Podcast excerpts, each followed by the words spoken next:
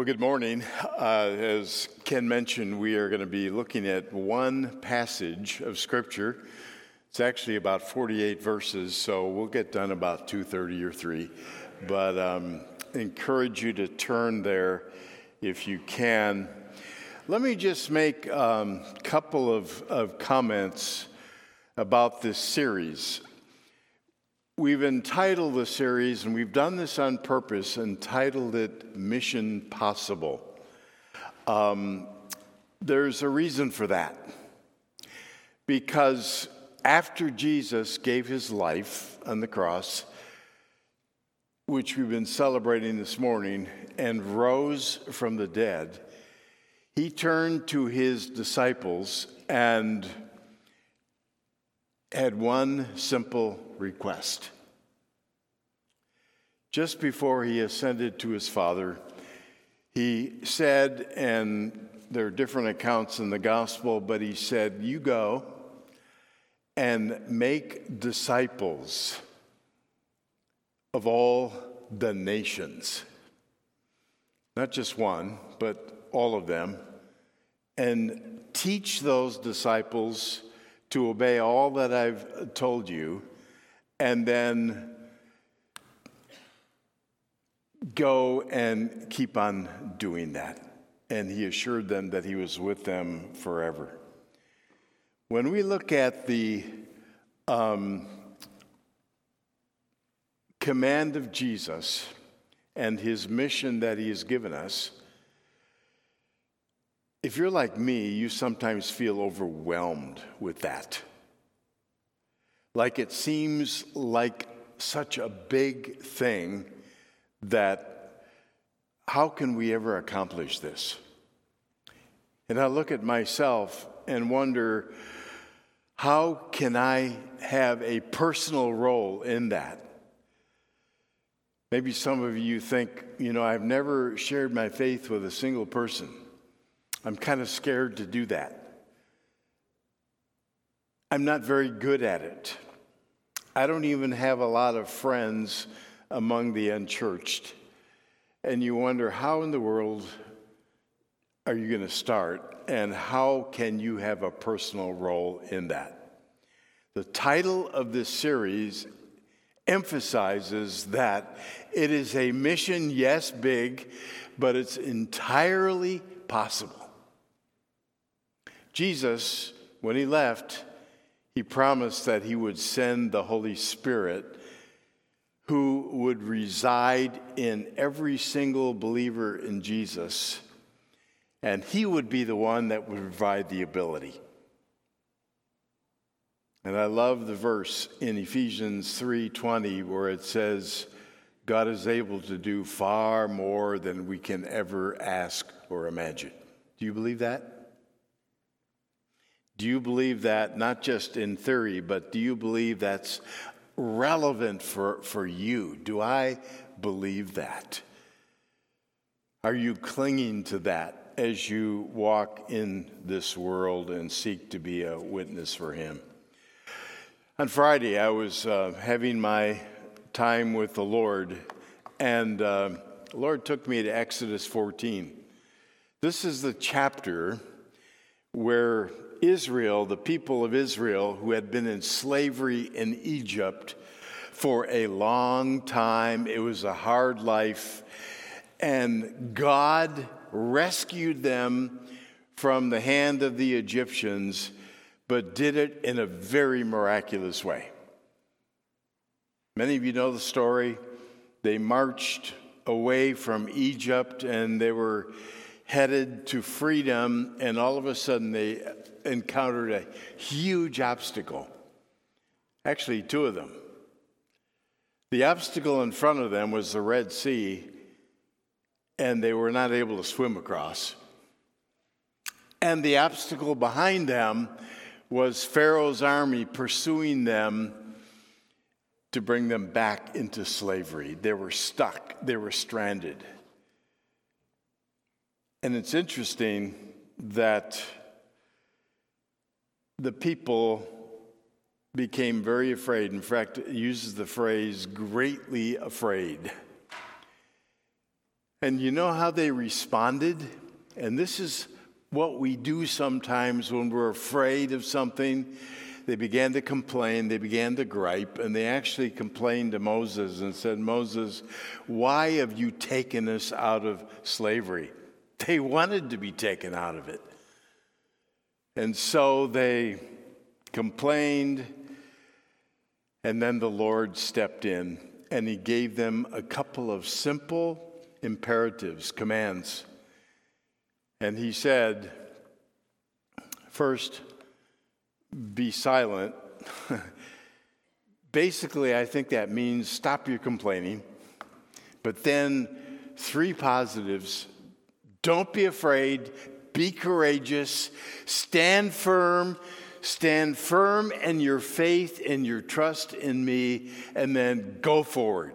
Just keep going the way you've been going. Regardless of the fact that there's a little thing like a Red Sea in front of you, and then we know the story how God parted that Red Sea and enabled the people not just to walk across it, but on dry land. Try that. We were in a Christmas tree lot yesterday and it was a bit muddy, even though it hadn't rained for a while. But this was dry land and God delivered them. And when they were all across, caused the waters to go back and Pharaoh's army was destroyed. As we move forward to fulfill the mission of Jesus, it was his idea, not ours. We've simply taken on his idea as we move forward with mission. Let's do it with the same thing without fear, to stand firm, and to move forward. Jesus would never ask us to do anything that was impossible to do. It's impossible with us, but with the power of the Lord, it's entirely possible.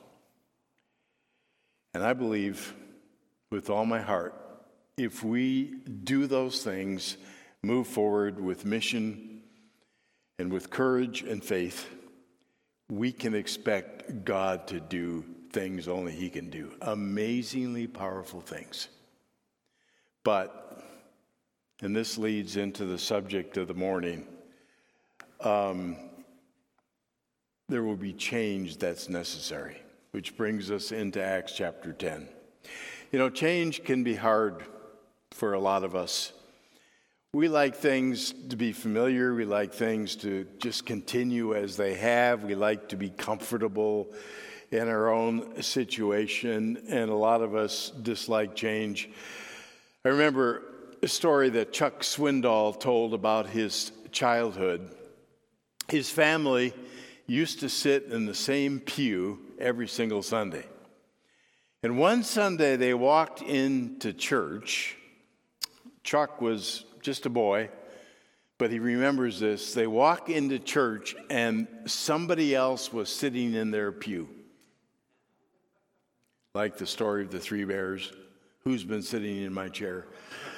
But they walk in and they didn't know what to do. They could have easily picked another pew. There were probably plenty of them. But you know what they did? They went home. If you can imagine. They were so adverse to change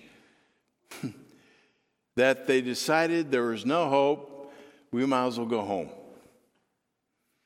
And a lot of us are the same way. You know, Jesus um, promised that there would be change in the whole process of discipleship. Here in Matthew 4:19, you know what he said?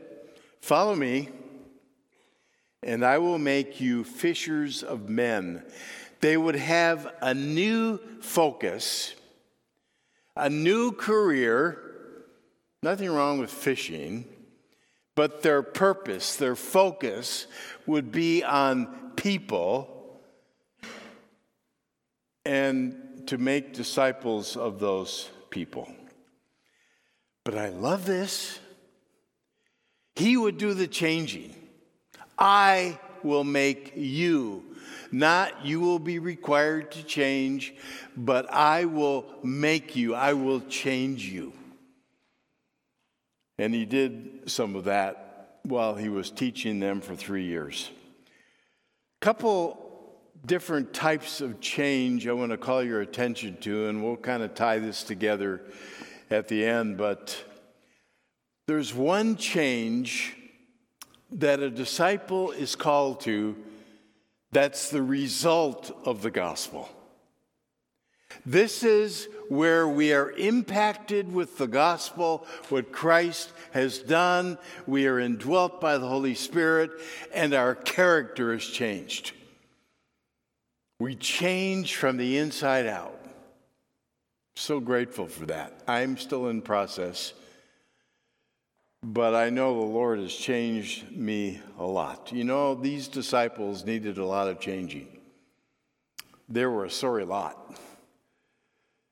And Jesus spent those three years teaching and training them, and then the Holy Spirit came on them on the day of Pentecost, and the change was extremely dramatic.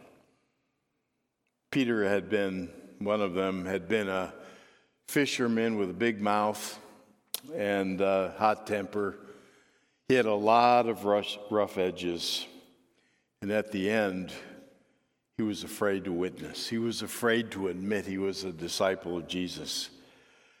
But you know what happened to him? He became a bold witness. He actually became the leader of the group. And God used him in a wonderful, wonderful way. But he had a big blind spot.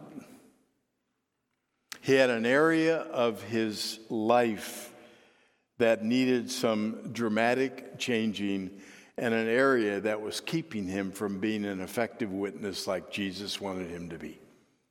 We're going to see that. The second change is that change that's for the sake of the gospel. This is the change that relates to our purpose, our direction in life.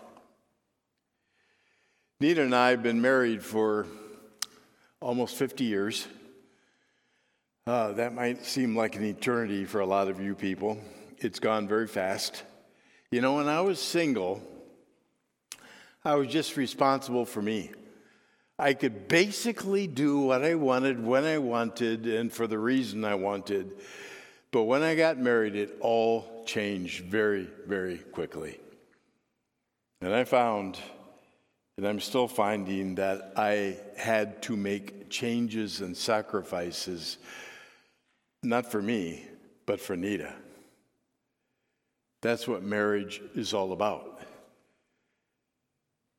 And the purpose of my life changed dramatically simply by becoming married, that I wasn't just living for myself, but I was living for Nita as well, in addition to living for Jesus. The Apostle Paul 1 Corinthians chapter 9, he talks about becoming all things to all men, that purpose, that he might save some. He actually went to Jews, Gentiles. He began to witness, and he was out of his comfort zone because there were times when he had to take some of his personal preferences, the traditions, the things he was used to, set them aside so that he would be able to share Christ with the people who were listening to him. He made changes for the sake of the gospel. Peter, the Apostle Peter, had to learn that and he hadn't learned it yet after the resurrection of Christ. Which brings us to Acts chapter 10. And I'm going to kind of walk through some of the verses in this chapter. And verse 1 says this At Caesarea, there was a man named Cornelius, a centurion of what was known as the Italian cohort, a devout man who feared God with all of his household, gave alms generously to the people, and prayed continually to God. A couple things we learn about Cornelius. He was a Roman military officer had a very responsible position. But he was a seeker. He was seeking for truth. He was seeking to know God. He did a very unusual thing. He actually embraced the God of the Jews, even though he was a Gentile. He was a spiritually hungry man. And he began to embrace the God of Israel, and yet he wasn't saved. he had never heard the gospel of Jesus Christ to our knowledge. That was something he still had to learn. He responded to the light, the spiritual light he had been given, but he needed more light, and now God's going to take care of that. Verse 3. Verse 3 says, About the ninth hour, whoops, skip two pages. About the ninth hour, that's 3 p.m. in the afternoon of the day, he saw clearly in a vision an angel of God come in and say to him, Cornelius. And he stared at him, that is the angel, in terror, as I would, and said, What is it, Lord? Let me stop. He saw this angel, but recognized the angel had been sent by God, and the angel was bringing a message from God, which is why he responds by addressing the Lord. And he said, that is, the angel said to him, Your prayers and your alms have ascended as a memorial before God. And now send men to Joppa and bring one Simon, who is called Peter. Joppa was about 30 miles away. You didn't drive it in those days, you walked it, and it probably took more than a day to walk.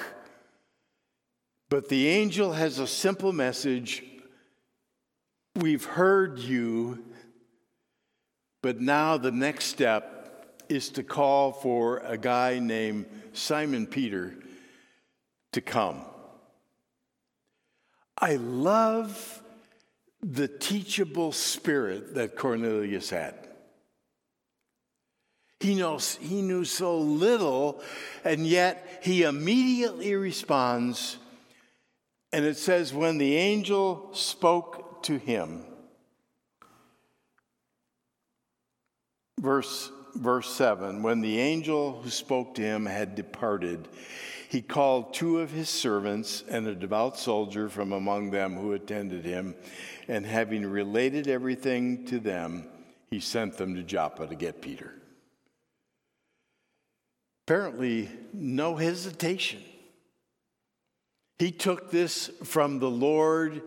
He had a teachable, soft heart, and so he sends his two servants along with a soldier, probably for protection, to Joppa to get to get Peter. Cornelius was ready to receive a message from the Lord, but Peter was not. Little background there was a huge amount of hostility between Jews and Gentiles, these two races, in that day. The Jews considered Gentiles unclean and wouldn't have anything to do with them. They, they would f- see a Gentile coming down the sidewalk toward them, and they would intentionally avoid them by going across the street maybe like you did it during COVID. Um, but they would avoid having personal contact with a Gentile. God never told them to do that. God told them to avoid the sins of the Gentiles, but not to cut off a personal relationship with them. Jesus, interestingly, had contact with Gentiles during his ministry, and he encouraged his disciples to do the very same thing. In fact, at the very end of his life, I quoted one verse from Matthew, but Luke 24, Jesus said, Repentance and forgiveness of sins should be preached to all nations. This word nations is the Greek word ethnos,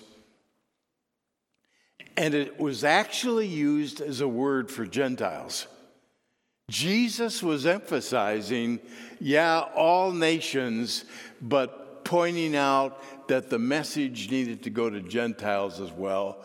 And for the disciples to do that, they would need to have personal contact with them.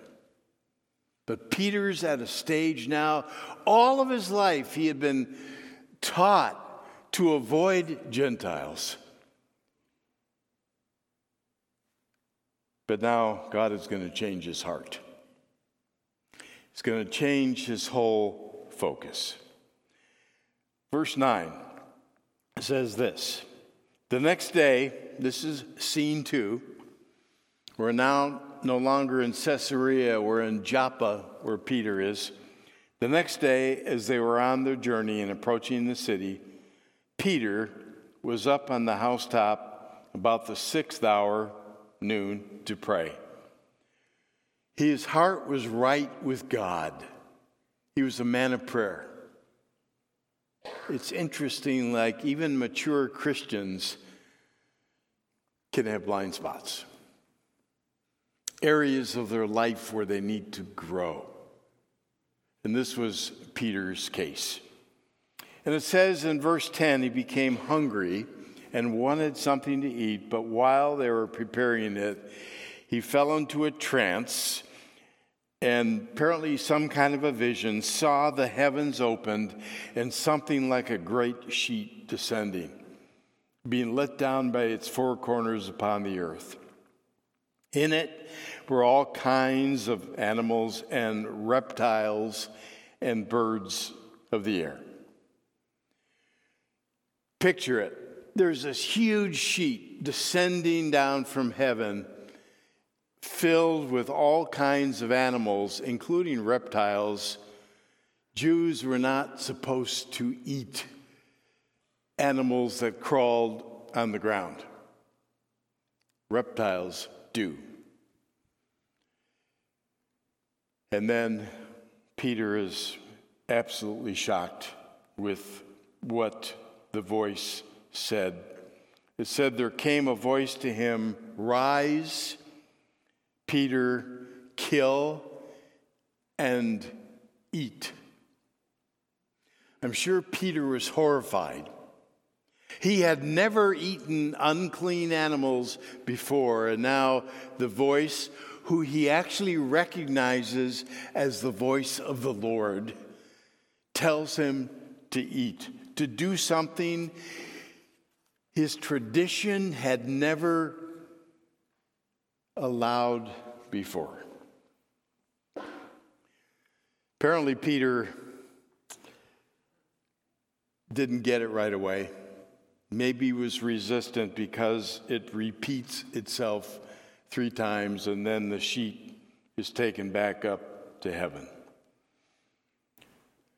While Peter's thinking through the ramifications of that vision and what the Lord had told him to do, these three guys show up at the house. I love God's timing. God's timing is perfect. Peter is up upstairs and these guys show up at his house, ask, Is this where Peter is? And finds out that he is. And then the Holy Spirit, verse 19, says this While Peter was pondering the vision, the Spirit, that's the Holy Spirit, said to him, Behold, three men are looking for you. Rise and go down and accompany them without hesitation, for I have sent them. Peter had a teachable heart at this moment. As hard as it was, it went cross grain with everything he had been taught and lived all of his life. But he goes down, he talks to the men, and invites them into his house. Something a Jew would have never done to a Gentile before. And then he actually lets the three guys stay overnight in his house and then accompanies them back to Caesarea the next day. All of those things were things that Jews would have never done, but Peter's heart was changed. Peter gets there, finds Cornelius and all of his relatives and some friends waiting for him. And it's interesting in verse 22, actually, um, verse 28 says this He said to them, because they were wondering, What in the world are you doing here, Peter? Peter explains, You yourselves know how unlawful it is for a Jew to associate with or visit anyone of another nation. But God has shown me that I should not call any person common or unclean. And so I was sent, for I came without objection. And I ask, then, why did you send for me? And they explain. Cornelius explains. And then Peter preaches the gospel. And it's all about Jesus, focusing on Christ's death and his resurrection. And then at the very end of his message, verse 43, he says this he gives the invitation. To him, all the prophets bear witness that everyone, Jews, Gentiles, Americans, English, Iranians, no matter what person is, what race, what country, everyone who believes in him receives forgiveness of sins through his name. And then it goes on to say, and you can look at this on your own. Goes on to say that while he was still speaking, he hadn't even finished his message yet it says, The Holy Spirit fell on Cornelius and his people, indicating that they had put their faith in Jesus Christ and then became indwelt by the Spirit of God. Peter then says, Time to get baptized, which every believer should do to indicate their faith in Jesus. Let me draw a couple of conclusions here. Change. I see both Cornelius and Peter changing in different ways. Cornelius changed as a result of the gospel, he heard it, got saved. And apparently his family did as well. Peter changed for the sake of the gospel. He was willing to lay aside his norms, his traditions, the things he had been used to all of his life, just so he could meet these people and share Christ with them.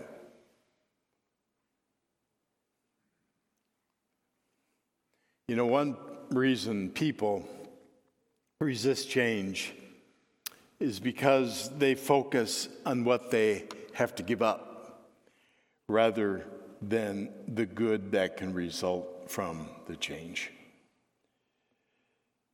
Let me read that again. One reason people resist change is because they focus on what they have to give up instead of the good that can result from the change. What did Peter have to give up? His background, which actually was a tradition that had been invented by people. God had never told them to avoid Gentiles. But somehow that developed and it had impacted his mind, his values, how he acted, how he lived out his life for his entire life.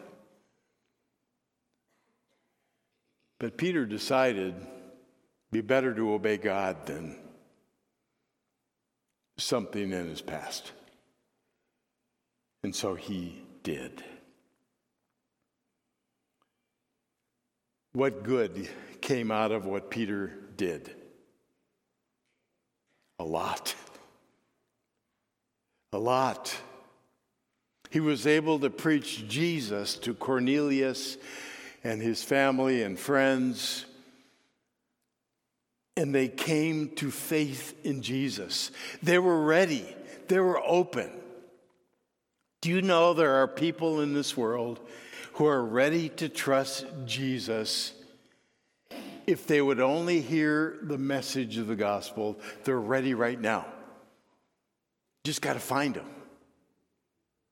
And that relates to sowing the seed widely, finding those that are ready. But this family was ready, and they trusted Jesus Christ.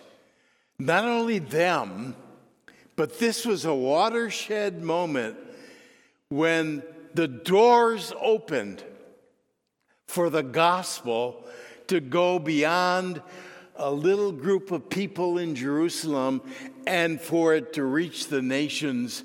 And because it did, it reached us. That's why we heard of Jesus. That's why we're able to talk about him this morning. Because Peter was obedient to what the Lord asked him to do, and he embraced the mission that Christ had given to the church.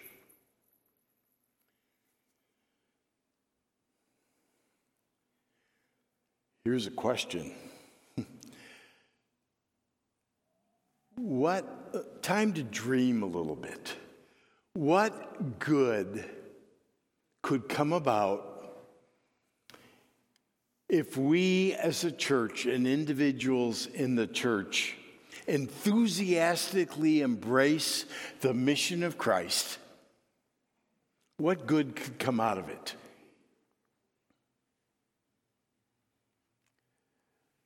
I've thought about that. I think we would see people saved, coming to know Christ as Savior regularly. We'd have baptisms every month. Why not? We'd have groups of twos meeting together for discipling. We'd have life groups that would be coming so large as people learn about what it means to be a disciple that we'd have to start 20 more. Those are things that could happen if each one of us would embrace the mission. Even those of us that are more shy, maybe not very courageous, maybe don't have many unsaved friends, God is able to change us. I believe that with all my heart. Let me suggest four changes that I think are needed right now in my life, in your lives, Number one, I think change will involve, instead of avoiding unchurched people, building relationships with them. The change we're talking about is changing from focusing on our own needs to focusing on the needs of other people and having a passion to serve and to present the truth of the gospel. Change from just informing people about what the Bible teaches to actually equipping and discipling them. We need information. That's where we start. But I think God would want us to not just have the information and stuff our heads so we know more, but to use it to train and equip and disciple other people. And here's one I think change, and I'm talking to the older generation, change from being afraid of the younger generation to learning to communicate with them. But let me reverse it talk to the younger generation.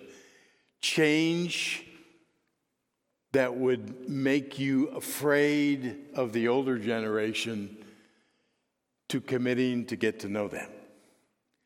All changes that can take place through the power of the Holy Spirit as He works in our lives. Let me circle back to where we started. Talked about Egypt and the Jews being exhorted to not be afraid, to stand firm, and to go forward. This applies to us and embracing the mission of Jesus. Are you willing?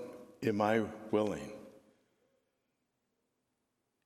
To take steps in obedience and trust in the Lord, to put aside fear to ask God to change us, to give us courage in the place of fear,